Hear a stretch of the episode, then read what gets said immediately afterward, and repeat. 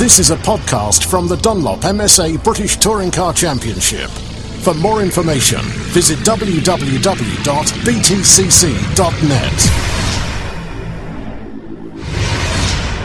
Well, Kieran, that was a, a, decent first session here at Brands, wasn't it? Yeah, it wasn't too bad. We were, we're cutting up at Druids, we're losing a lot of time up at Druids. A couple of seconds up there.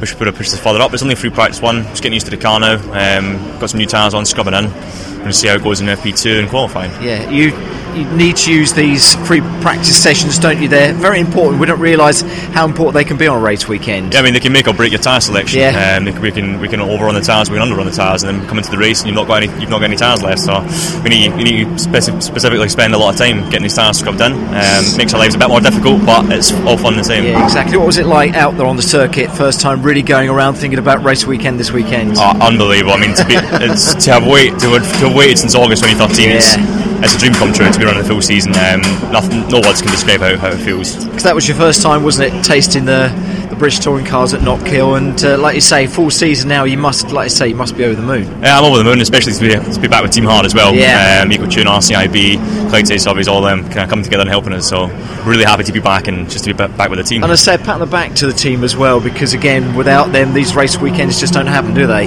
No, they don't. I mean, the guys, the guys built the car in under a week. Yeah, um, to get back out of SNET was unbelievable.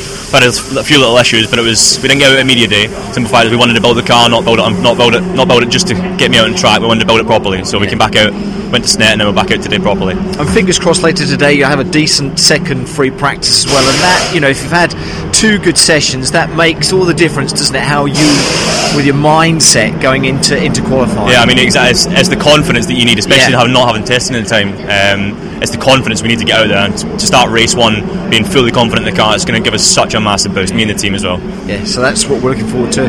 Decent qualifying session this afternoon. That's what we're after. Good stuff, Kieran. Great to speak Perfect. to you. Cheers. Thank, Thank, you. you. Thanks, Kieran.